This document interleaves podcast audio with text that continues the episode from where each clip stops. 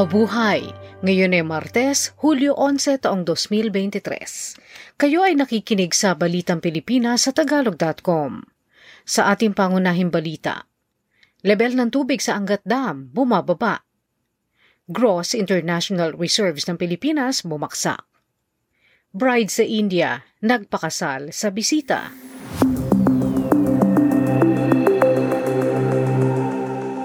Bumaksak palalo ang minimum operating level ng tubig sa Angat Dam sa Norzagaray, Bulacan noong lunes. Batay sa reservoir water level sa dam, bumaba ito sa 179.23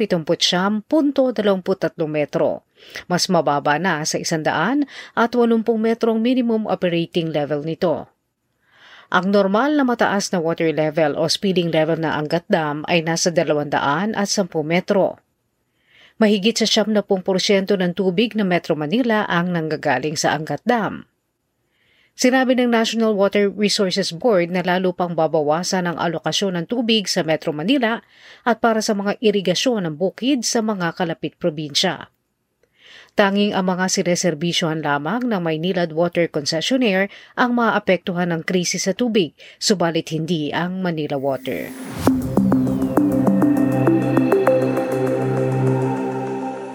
Magsisimula na ang pagtigil ng supply ng tubig sa mga sineserbisyohan ng Maynilad Water Services Incorporated ngayong Hulyo 12 dahil sa bumababang level ng tubig sa Angat Dam.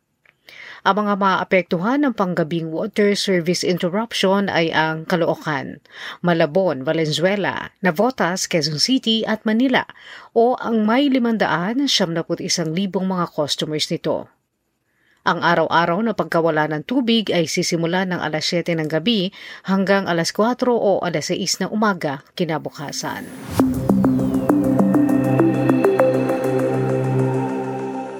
Bumaksak ang gross international reserves ng Pilipinas nitong Hunyo sa 79 na bilyon at 800 milyon dolyar dahil sa bumabang pamumuhunan mula sa ibayong dagat.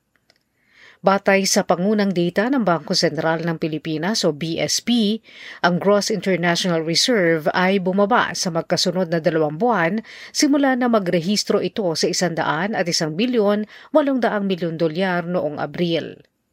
Isa pang sanhi nito ang ginawang pagbaba ng BSP ng value ng gold holdings nito dahil sa pagbaba ng halaga ng ginto sa international market. Samantala ang palitan ng dolyar sa piso noong Hulyo a 10 ay 55 piso at 69 na sentimo.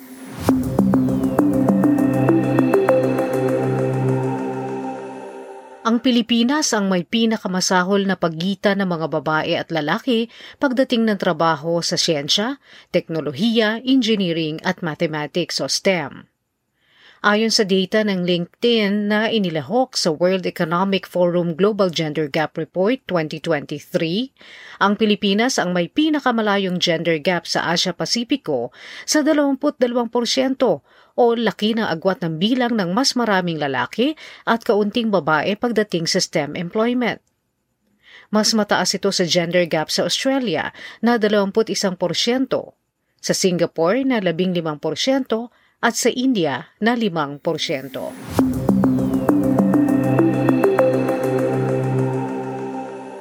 Pinagalitan ng Korte Suprema ang mga pulis at ang prosekusyon ng mga ito sa pagkabigo sa paghawak ng mga ebidensya at pagsusulong ng demanda kaugnay ng isang bilyong pisong kaso sa Shabu.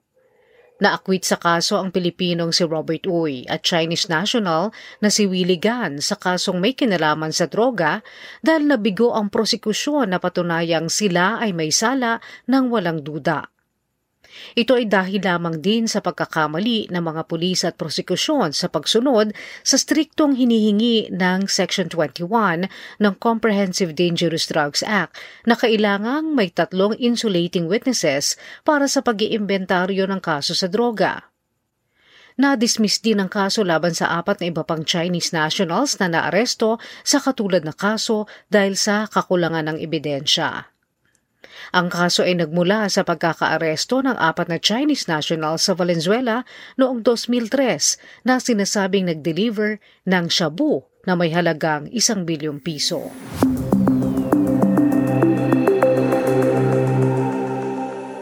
aabutin pa ng anim na taon bago magsimula ang operasyon ng Metro Manila Subway.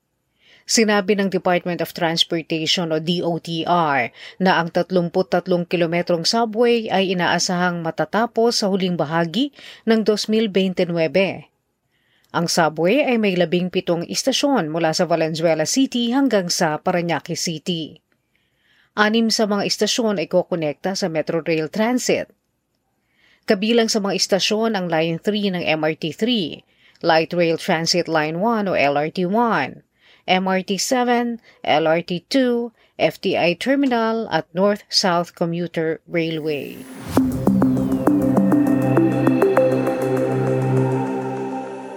Sa trending na balita online, Nag-viral sa social media ang reklamo ng kamag-anak ng isang Pilipinang magbabiyahe sana papuntang Taiwan na hininga ng sampung birth certificates ng Bureau of Immigration o BI. Ayon kay Amy Liao, inisponsor niya ang kanyang kamag-anak para magtungo sa Taiwan subalit hindi ito pinabiyahe ng BI dahil pinagsusumite ito ng sampung birth certificates ng kanilang mga ninuno para makita ang kanilang pagiging magkamag-anak. Sinabi naman ni BI Commissioner Norman Tansinko na kaya pinigilan ng babaeng makabiyahe ay dahil marami itong red flags.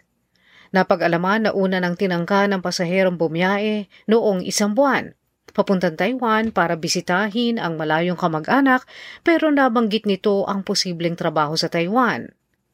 Nabigo rin umano ang magbabiyahe na maipaliwanag ang relasyon niya sa sponsor at marami ring iba-iba sa kanya mga sinabi tungkol sa pangunahing detalye ng kanyang sponsor.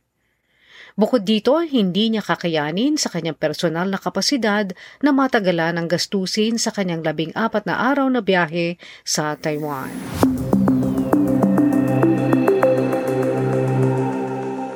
Sa balita sa palakasan. Ang Pilipinong basketballistang si Kai Soto ay kabilang na sa Orlando Magic team na naglalaro para sa NBA 2K24 Summer League 2023. Makaraang mag-workout sa mga NBA teams na Utah Jazz, New York Knicks at Dallas Mavericks.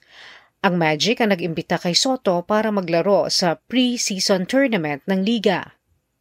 Gayunman sa laro ng Orlando Magic sa Detroit Pistons sa Las Vegas sa Thomas and Mack Center, ibinangko lamang siya ng coach.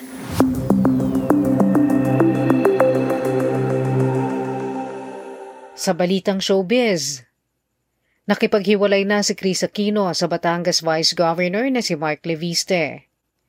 Inamin ni Chris sa social media na totoong naging magkasintahan sila ni Mark, subalit nagpasya siyang makipaghiwalay rito dahil imposible ang kanilang long-distance relationship.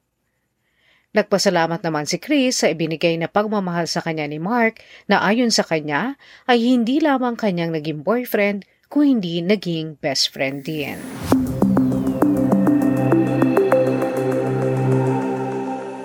Sa balitang kakaiba, Nawala ang groom ng bride sa mismong araw ng kanilang kasal sa India. Habang naghahanda ang pamilya sa seremonya ng kasal, misteryosong naglaho ang lalaki ikakasal. Ang groom ay nasa pre-wedding ceremony pero biglang naglaho nang sisimulan na ang formal na kasal. Nagulat ang pamilya ng babaeng ikakasal dahil nakahanda na ang lahat. Habang dumarating na ang mga bisita sa pagdarausan ng kasal, isa sa mga bisitang ito ang nagpanukala na humanap na lamang ang bride ng kapalit mula sa mga miyembro ng Baarati o ang mga bisita sa bahagi ng groom. Nakakita naman sila ng natipuhan ng bride at ng pamilya mula sa mga bisita ng groom at agad ay ikinasal ang bisita sa bride na iniwanan ng tunay na groom.